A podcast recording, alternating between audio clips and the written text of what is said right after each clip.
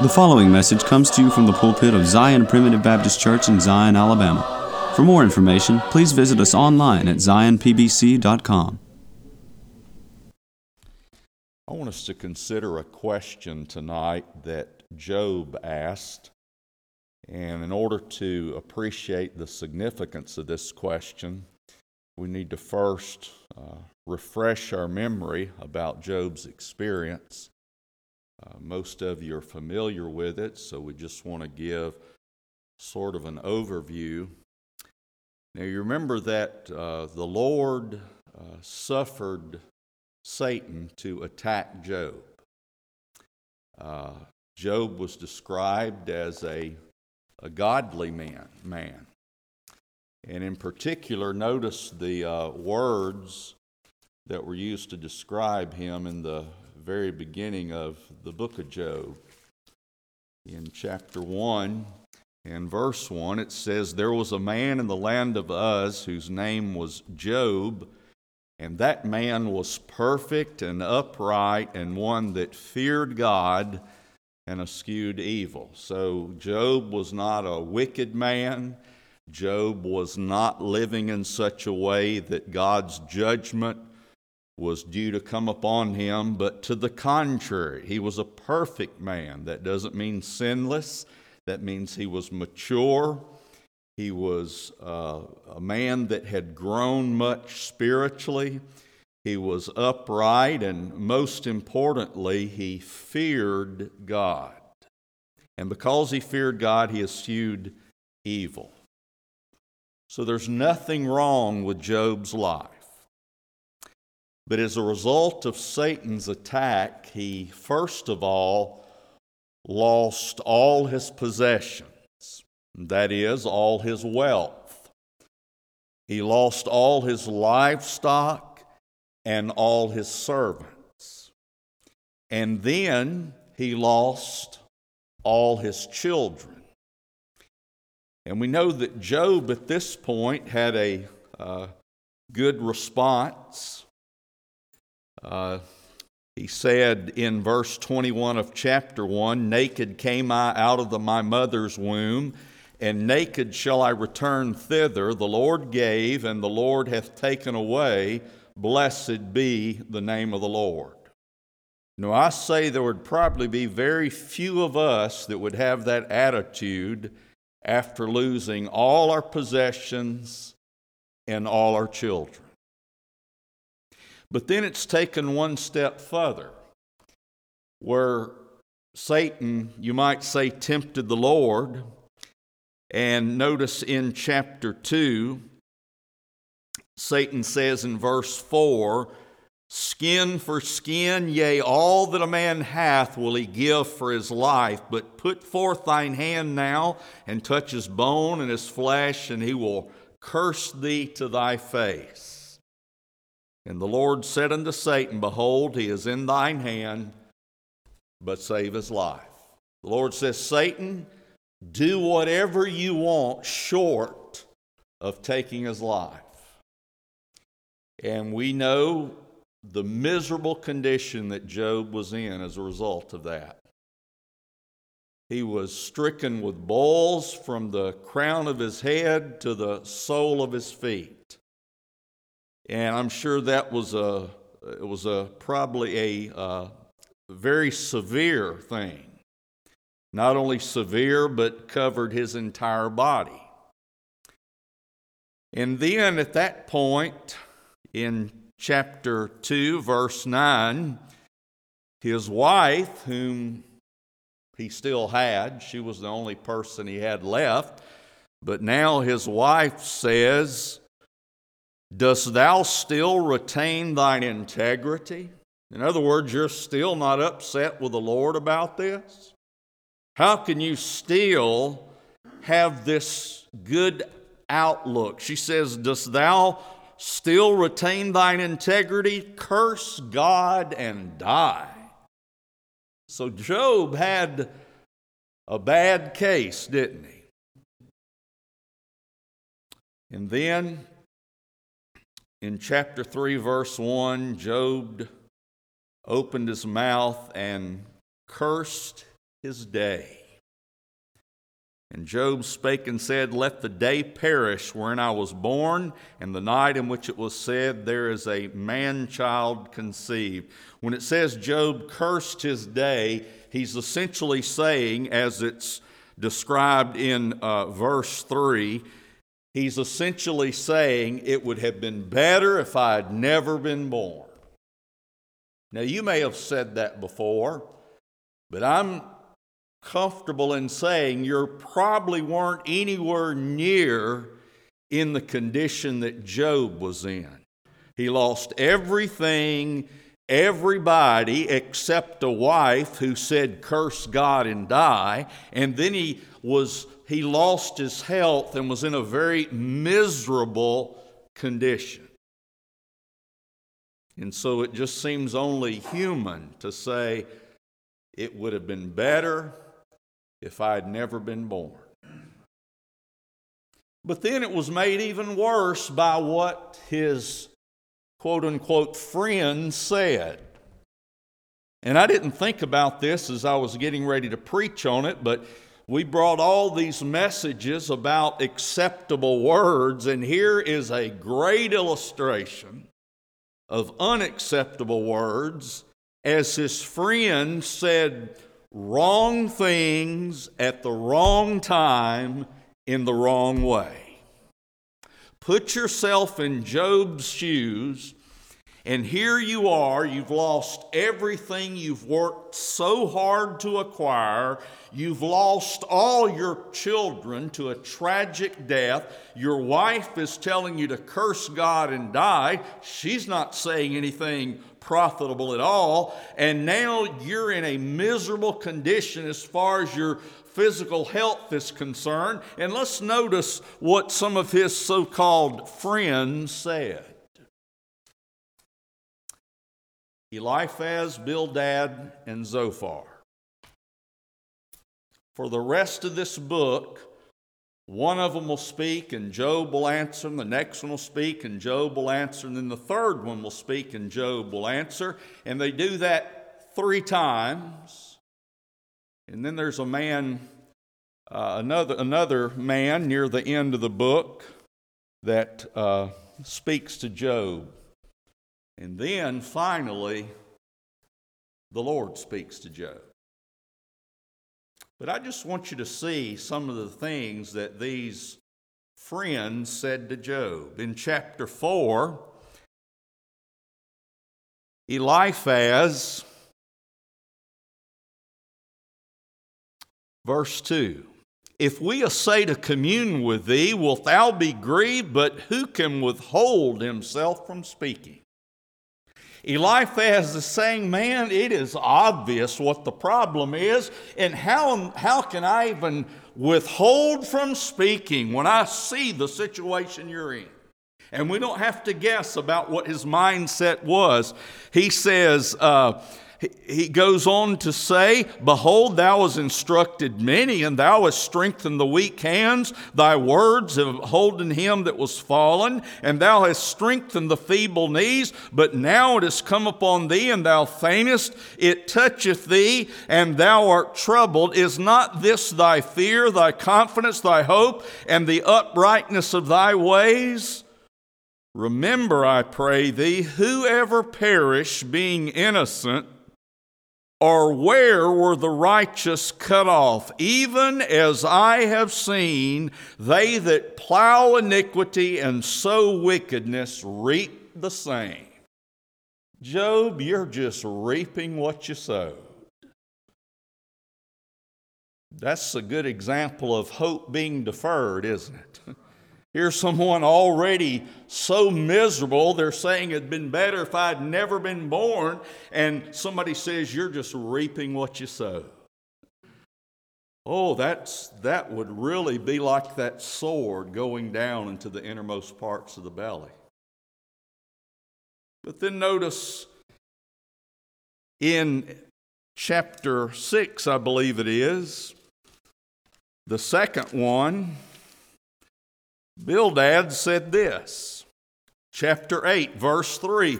Doth God pervert judgment or doth the Almighty pervert justice? In other words, if you're not reaping what, you're, what you sowed, are you saying God got it wrong?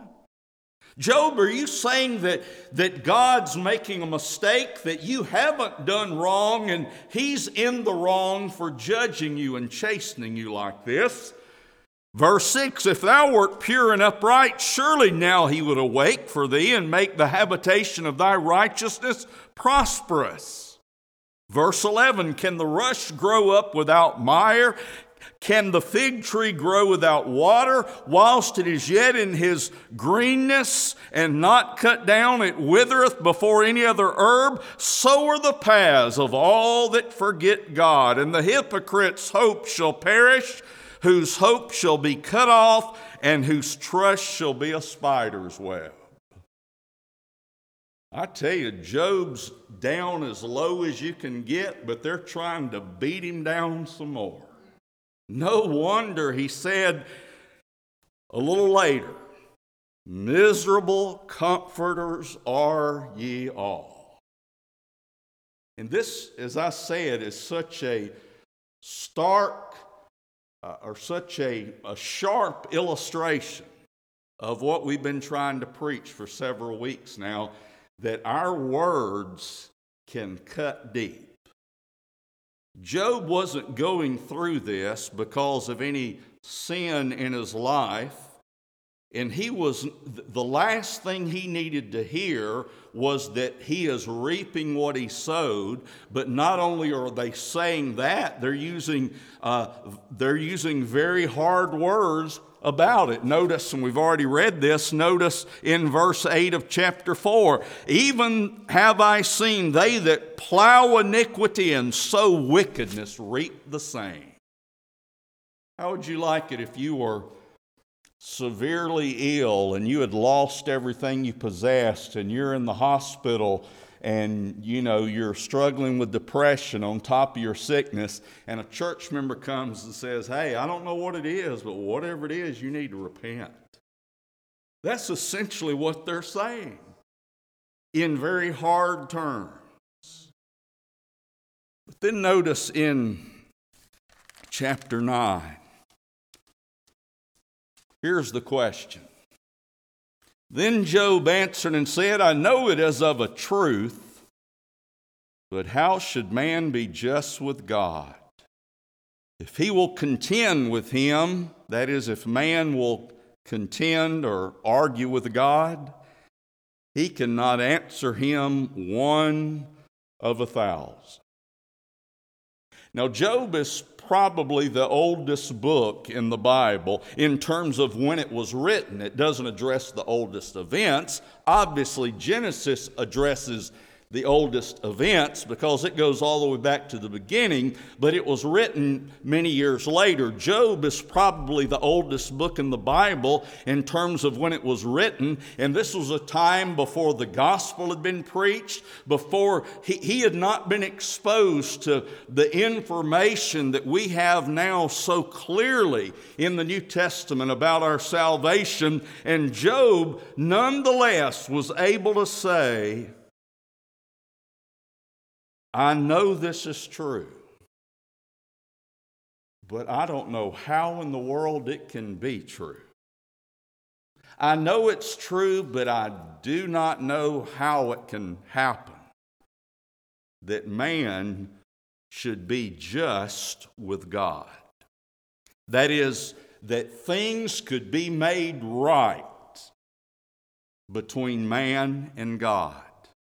You see, this shows, at least at this point, that Job wasn't even high minded. He wasn't saying, Well, I'm so righteous that this shouldn't happen to me. I believe eventually he did struggle with that, evidently to some degree.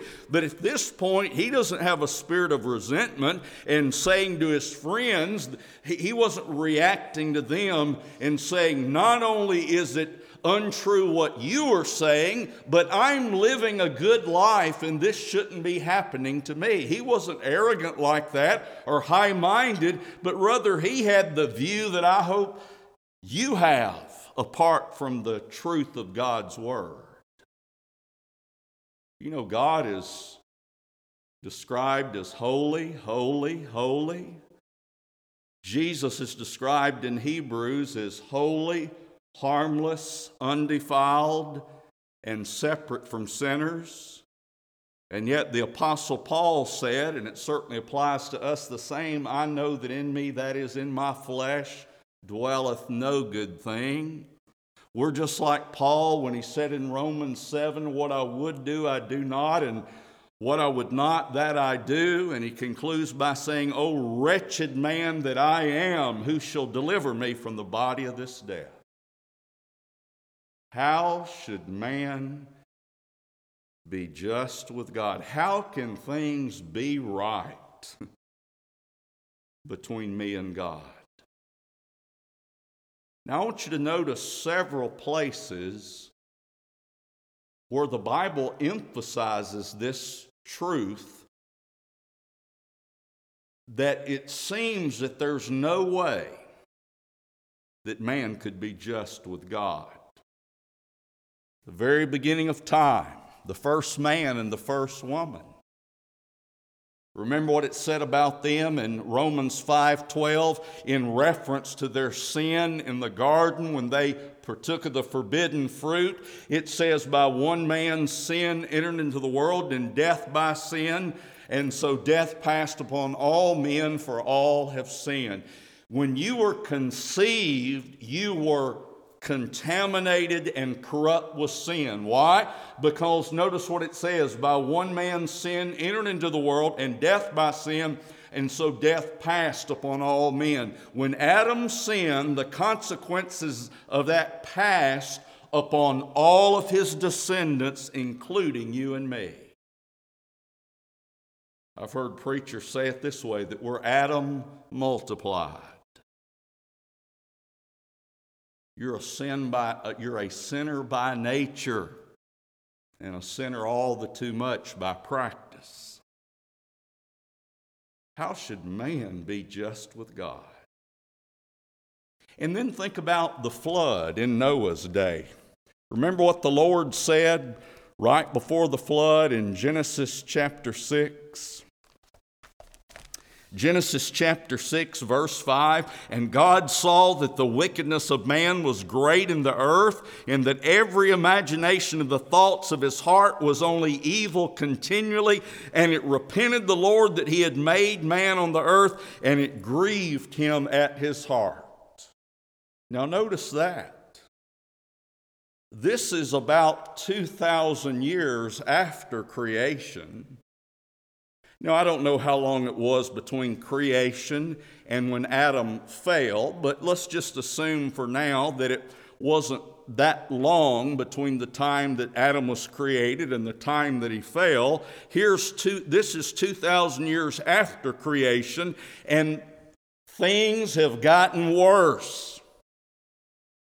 You know, man today thinks we're getting better. That's just the opposite of what the Bible teaches. Man started out bad. Started out, however long it was after creation, he started out, the, let's just say it this way the first man did wrong. The first man corrupted himself. The first man transgressed the law of God. And 2,000 years later, it's not better, it's worse. The Lord saw that the wickedness of man was great in the earth and that every imagination of the thoughts of his heart was only evil continually. If you had not been touched by God's grace, that would describe you precisely. And it repented the Lord that he had made man on the earth. And it grieved him at his heart. You see, the way you behave affects God. You realize that? It grieved God at his heart. When you sin, it grieves the Lord. The Lord said, I will destroy man whom I've created from the face of the earth, both man and beast, and the creeping thing, and the fowls of the air, for it repenteth me that I have made them. But Noah found grace in the eyes of the Lord. Now, I want you to notice this already at this point That though this speaks about in verse uh, 5 that every imagination of the thoughts of man's heart was only evil continually, yet a few verses later it says Noah found grace in the eyes of the Lord. And as we mentioned this morning, the Bible says that Noah walked with God. So, how do we interpret that. It, it, seems to be a contradiction, doesn't it? He says every man's, uh, the imagination of the thoughts of man's heart was only evil continually, but now he says Noah found grace in the eyes of the Lord. There was something different about Noah. He didn't deserve favor. It was still due to God's grace that the Lord didn't destroy everything. But Noah was a man of a different spirit, of a different character. So here's the way you interpret this. Verse 5 is describing the nature of man apart from the influence of God. When a man is not born again, he's dead spiritually. And even when a man is born again, he's still capable of living in a very ungodly way. And you know, we may ask ourselves the question how is it that so many children of God could be living in such an evil way? Well, there's really only two positions you can take. Either Noah and his wife and his children were the only children of God on the planet at that time, and I don't believe that would harmonize with the Bible, or there was a lot of God's people living a wicked life. And the latter is what I believe was the case. Man wasn't getting better, he was getting worse. You might say, well, after the flood, things were better. As a matter of fact, the Bible makes it clear that things were no different. In Genesis chapter 8 and verse 21, let's start with verse 20. This is after the waters had abated and Noah built an altar unto the Lord. The first thing he did was worship God in an acceptable way. And it says Noah builded an altar unto the Lord and took of every clean beast and of every clean fowl and offered burnt offerings on the altar. And the Lord smelled a sweet savor. And the Lord said in his heart, I will not again curse the ground any more for man's sake, because man is so much better now. That's not what it says. For, or my center column says, that could also have been translated though. The Lord says, I will not curse the ground any more for man's sake, though the imagination of man's heart is evil from his youth. Man's no different. His heart still evil from his youth. Now look at Psalm 53. Surely, after hundreds of years go by, this is probably, uh, I don't know, this is uh, hundreds of years later on. Notice in uh, Psalm 53. The fool has said in his heart, There is no God. Corrupt are they, and have done abominable iniquity. There is none that doeth good. God looked down from heaven upon the children of men to see if there were any that did understand, that did seek God. Every one of them is gone back. They are altogether become filthy. There is none that doeth good, no, not one. Still not getting any better. Now let's move to the New Testament. We're now about 4,000 years since creation. We're now about 2,000 years since the flood, and let's see if man's any better now. In Romans chapter 3, you'll notice here there's there's much detail given to describe man, and things are no better. As a matter of fact, he quotes some of the things we just read in Psalm 53. In Romans 3:10, it says, It is written, There is none righteous, no, not one. There is none that understandeth, there is none that seeketh after God. They are all gone out of the way. They are together become unprofitable. There is none that doeth good, no, not one. Their throat is an open sepulchre. With their tongues they have used deceit. The poison of asp is under their lips, whose mouth is full of cursing and bitterness. Their feet are swift to shed blood. Destruction and misery are in their ways. And the way of peace have they not known. There is no fear of God before their eyes. Well, certainly then by 2021, man finally turned it around and he's improved. Nope. this describes our culture today. We will never, in our own nature, get better. And you, as an individual person, would never get better if it wasn't for God's grace acting upon you. People says, "Well, you just got to persuade people." Well, this says there's none that seeketh after God, no not one. Man goes his own way. There's none good. No, not one. You know, the Holy Spirit often anticipates what you're going to ask. You know, you, the Lord says, There's none good. And you say, You mean not, there's not even one? No, not one. But then notice in Romans chapter 5.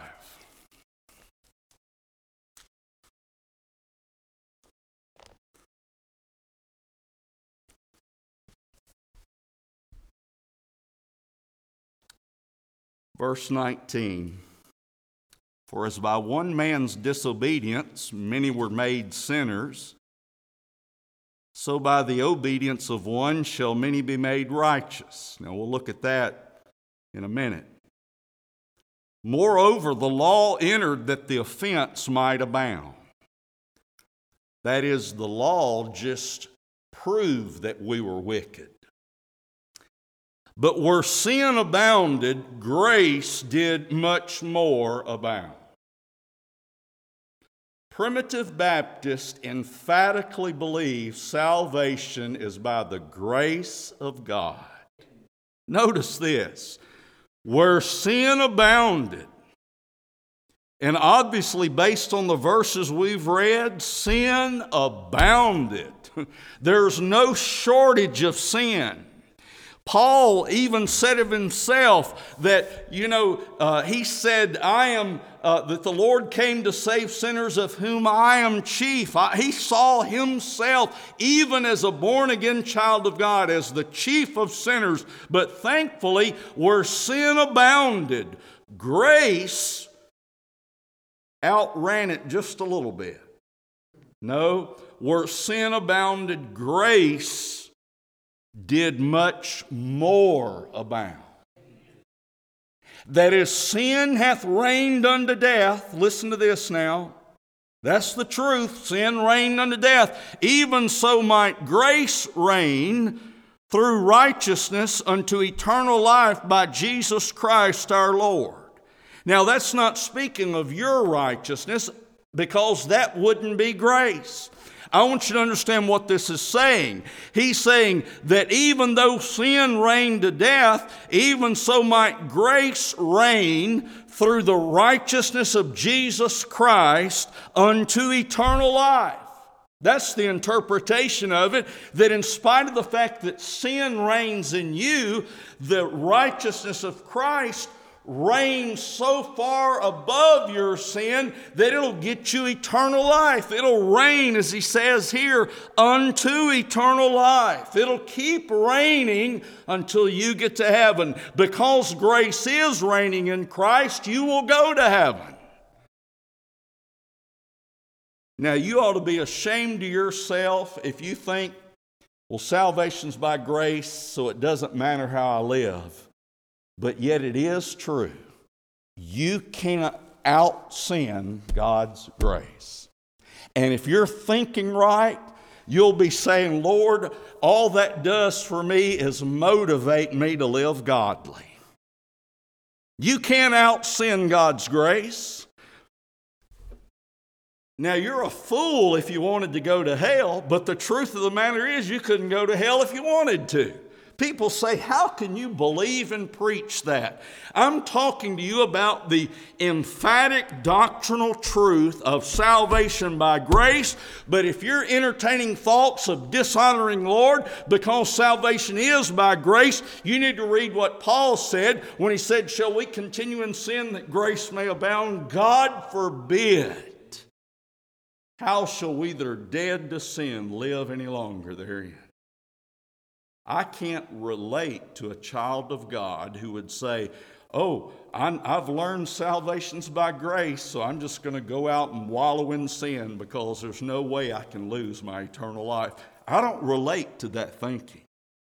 And you better not either. I hope you don't feel that way. Then look at 2 Corinthians chapter 5.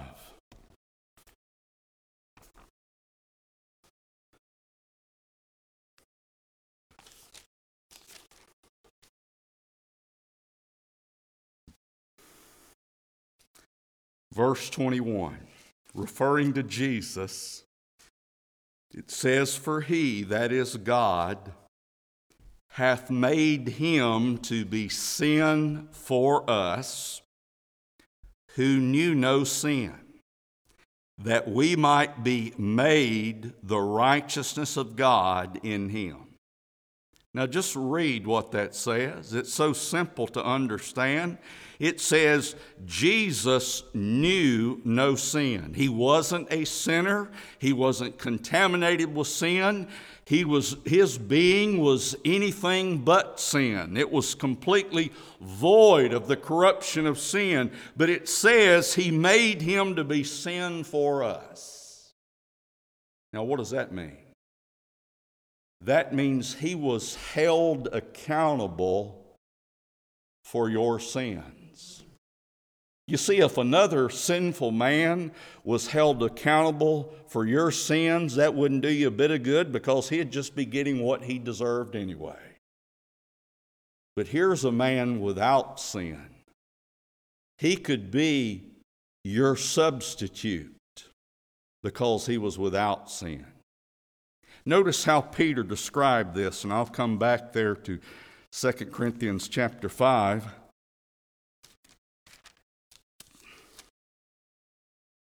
Verse uh, 1 Peter chapter 2 verse 24 referring to Jesus who his own self bare our sins in his own body on the tree that we being dead to sin should live unto righteousness by whose stripes you were healed. Notice it doesn't say that by his stripes you were made healable. It says, By his stripes you were healed. It says, His own self bare our sins in his own body.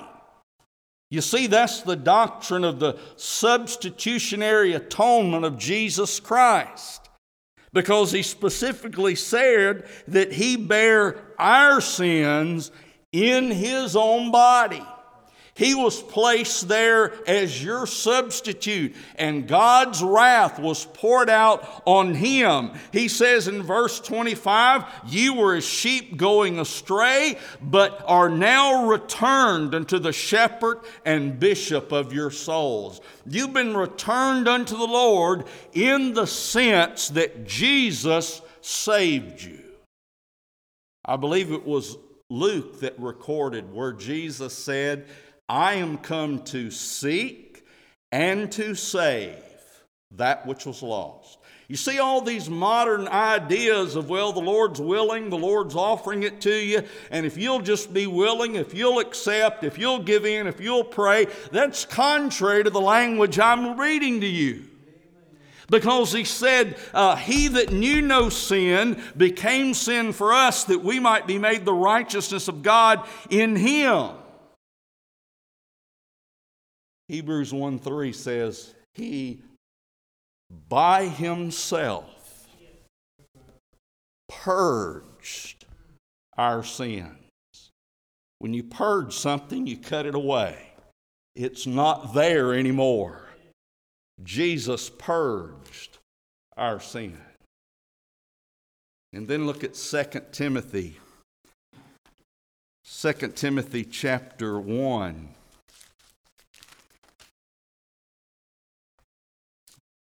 Verse 8.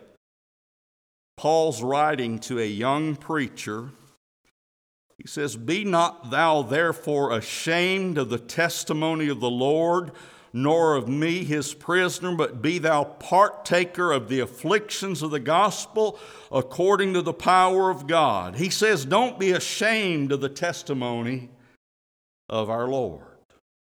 Well, what is it about the Lord's testimony that causes me not to be ashamed? Verse 9 Who hath saved us. Just say that to yourself over and over in your mind, not out loud. Who hath saved us? God hath saved us. In the first century, when this was written, it had already happened. This was about 33 years after the death, burial, and resurrection of Christ, and they were, the writers were already saying, He hath saved us. Jesus said He would. He said He would save this people from their sins. Should we be surprised that He saved them? That's what He said He was going to do. He didn't say he was going to try to do it or make it possible or available or, or do all of it but 10%. No, he said, I'm come to seek and save that which was lost. He says he saved us and called us with an holy calling. Now, I believe that's speaking of when God gives spiritual life to one of his individual children because he says he hath called us. Remember John 5 25, Jesus says, The hour is coming now is when the dead shall hear the voice of the Son of God, and they that hear shall live. This isn't a matter of something being offered. This is not something that's contingent upon the sinner's response. No, it says, They shall hear the voice and they shall live. He saved us and called us with an holy calling. Someone says, "Well, if you'll just be willing, if you'll uh, if you'll do this or meet these conditions, the Lord will born you of His Spirit." No, the very next phrase says, "Not according to our works." You're not saved based on or because of works. You're not born again based on or because of works. And the Bible says that believing is a work. Did you know that? And I'll have to look that up later, but you remember when they came to Jesus and said something to this effect What can we do that we might work the works of God? You know what Jesus said? He says, again in my words, Oh, you want to do some work, some spiritual work? This is the work of God, that you believe on the name of Him whom He has sent. You want to do work? And that's the same thing the Lord would say to us today. You want to do work, you're all excited about work. Jesus says, Here's the work I want you to do. I want you to believe. I want you to believe that I am the Savior. That's the work God wants us to do. Now, we don't reap any eternal salvation as a result of that, but you ought to believe that. You see how Jesus is talking to them? He's basically saying, I don't want you to focus on works, but if you've got to do a work, here's the work I want you to do. If you want to call it a work, here's the work I want you to do. I want you to believe. But get your mind off this desire to do the works of God, just believe on me. He saved us and called us with a holy calling, not according to, not based on or because of our works. Now, let's say that you, as a primitive Baptist, are conversing with someone about your doctrine, and you, the, right off the bat, you say, Now, listen, I know you believe that you've got to do this to be saved. Well, we don't believe salvation is by works. We don't believe it's because of works. We don't believe it's according to works. Well, you know what their question likely may be? Well, what is it according to? If it's not because of works, and especially if you think that believing is a work or having faith is a work, then how in the world does it happen? He says that in the next phrase. Here's how you are saved and called. And that word according simply means it's in agreement with this, it goes along with this. You being saved and born of the Spirit is in accordance with the fact that according to His own purpose and grace, which was given us in Christ Jesus before the world began. You're saved and called because God purposed it. It was according to His purpose and grace which was given us in Christ before the world began. You're saved and you're born again because God purposed it before the first day of creation. That's what it says. You say, I don't I've never heard that. Well, all I did was read the Bible according to His own purpose and grace, which was given us in Christ Jesus before the world began, but is now made manifest by the appearing of our Savior Jesus Christ.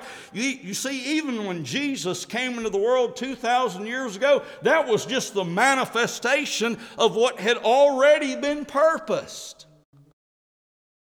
He says it was, but it's now made manifest by the appearing of our Savior Jesus Christ, who hath abolished death and hath brought life and immortality to light through the gospel. The gospel does not bring life and immortality. You see, if someone's moving toward the truth of grace and they've said, Well, I don't believe it's by works anymore. I used to believe that. I don't believe it's by baptism anymore. I used to believe that. But I do believe the gospel is the channel. I don't believe you accept the gospel or believe the gospel in order to be saved because that would be a work. But I believe the gospel is like a channel that God uses to quicken people. Nope. The gospel does not bring life. It brings life in immortality to light. It causes the one who has spiritual life to say, Oh, so that's what's going on.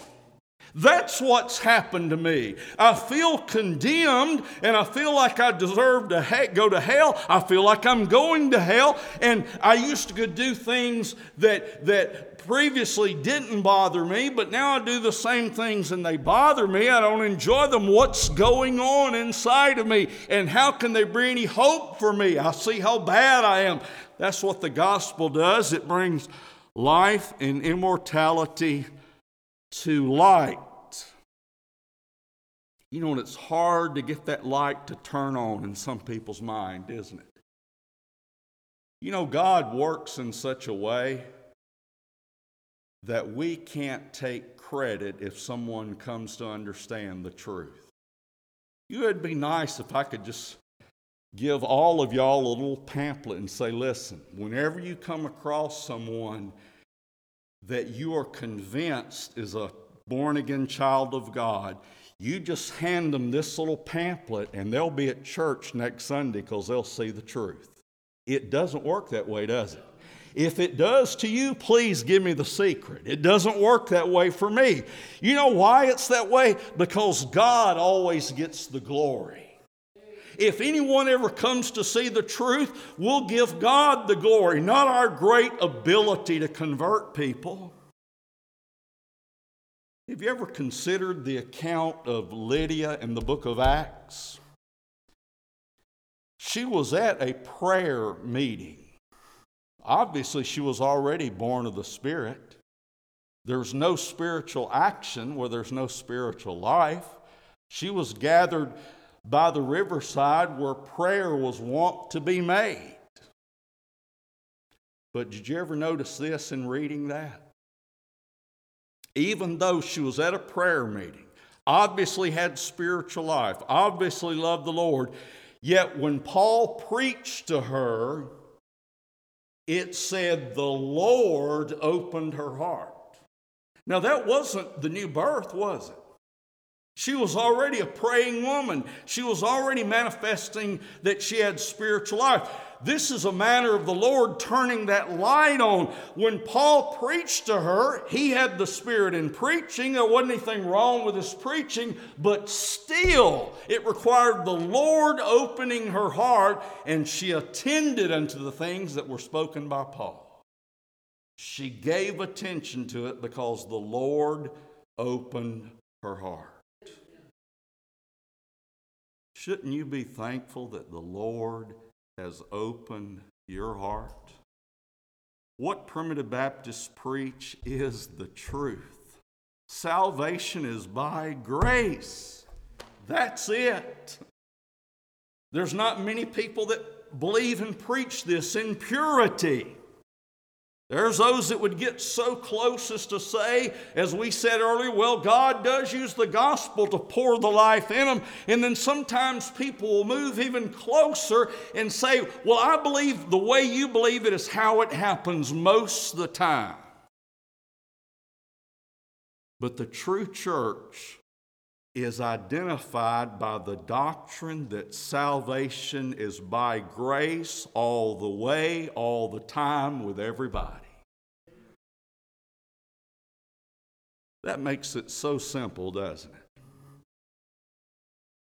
Think of it this way What harmony would there be in the Godhead if God chose a people, Jesus died for that people, but the Holy Spirit may or may not give them spiritual life. Have you ever thought about that? There are three that bear record in heaven the Father, the Word, and the Holy Ghost, and these three are one. And that everlasting covenant was made in perfect unity. God said, I chose them. And He said, The Son, I'm giving them to you to redeem them. And the Spirit's job is to give that life. Because you are sons, God has sent forth the Spirit of His Son into your heart, crying, Abba, Father. A baby never has cried at birth because he was trying to get life. A baby cries because he has life.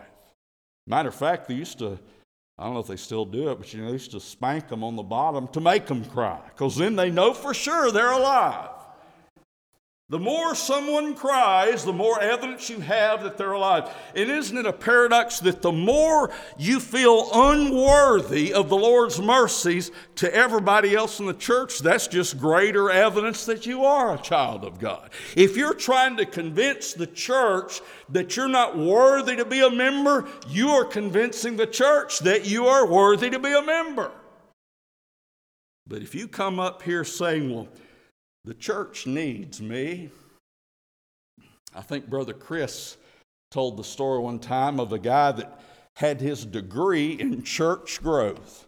And he said, If you ever want me to come and help you out and grow the church, just let me know. Well, we don't want him to come speak. That's not what we're looking for. The Lord said, I'll leave in the, in the midst of thee an afflicted and poor people they shall trust in the name of the Lord. And I know this doesn't just apply to you young people. I know that, but it does apply in a special way. You are not living in general in the world among peers who feel to be poor and afflicted. But if you ever think, well, why am I different? Thank God you are different. Thank God you don't think this world has all the answers. Thank the Lord you see yourself as a sinner. Jesus said, remember in the, the, the uh, Sermon on the Mount, what was the first thing he said? Blessed are the poor in spirit, for theirs is the kingdom of heaven. In Isaiah 40, this is before Jesus even came. And he said, Comfort ye, comfort ye, my people, saith your God. He didn't say, Scare you, scare you, people that aren't saved. He said, Comfort ye, comfort ye, my people, saith your God. Speak ye comfortably unto Jerusalem and cry unto her. What do we cry in the gospel? The same thing that Isaiah talked about. Crying to her that her warfare is accomplished, that her iniquity is pardoned, for she hath received at the Lord's hand double for all her sins. Does it sound like there's anything left for Israel to do? And you're the spiritual Israel. Israel is a type and shadow of God's elect people. And if God was telling Israel through the prophet Isaiah that message that the warfare is accomplished, the iniquity is pardoned, you've received at the Lord's hand double for all your sins, then certainly that applies spiritually to the Lord's people today.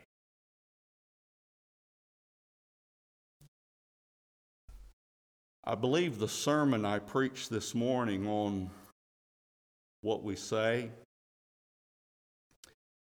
was probably my last one on that subject. But if I didn't believe what I preached tonight, it wouldn't do me a bit of good to hear any of that because I fail in that every day, all the time. But see what I'm preaching tonight? Nobody can pull that out from under me. Nobody can accuse me and say, buddy, you messed that up. Aren't you glad you had nothing to do with getting saved? If you did, you could sure enough undo it. If there was a possibility for you to mess it up, you probably would. But I love that truth that where sin abounds, grace does much more abound. You can't exhaust the forgiveness you have in Christ. And let me tell you this in conclusion. If His grace abounded way above where sin abounded, and that's why we're going to heaven? Is it not also true that as far as your fellowship with the Lord is concerned, that no matter how much you do the same thing over and over and over and over, that even in terms of fellowship, grace does much more abound? The Lord meant what He said when He inspired John to write, If we confess our sins, He is faithful and just to forgive us our sins and to cleanse us from all unrighteousness. There's some things that I do over and over and over again. But I've never had the sense that God said, that's it.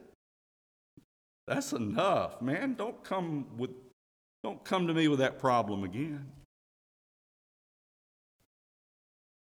You can't exhaust his grace, and thank the Lord you can't.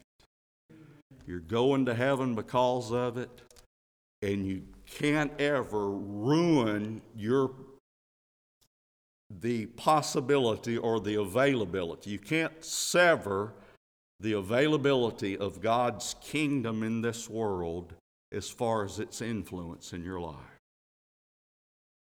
I hope this has comforted you, and this is what identifies the church because the gospel is the good news of something that has been completely accomplished, and we're just the beneficiaries of it.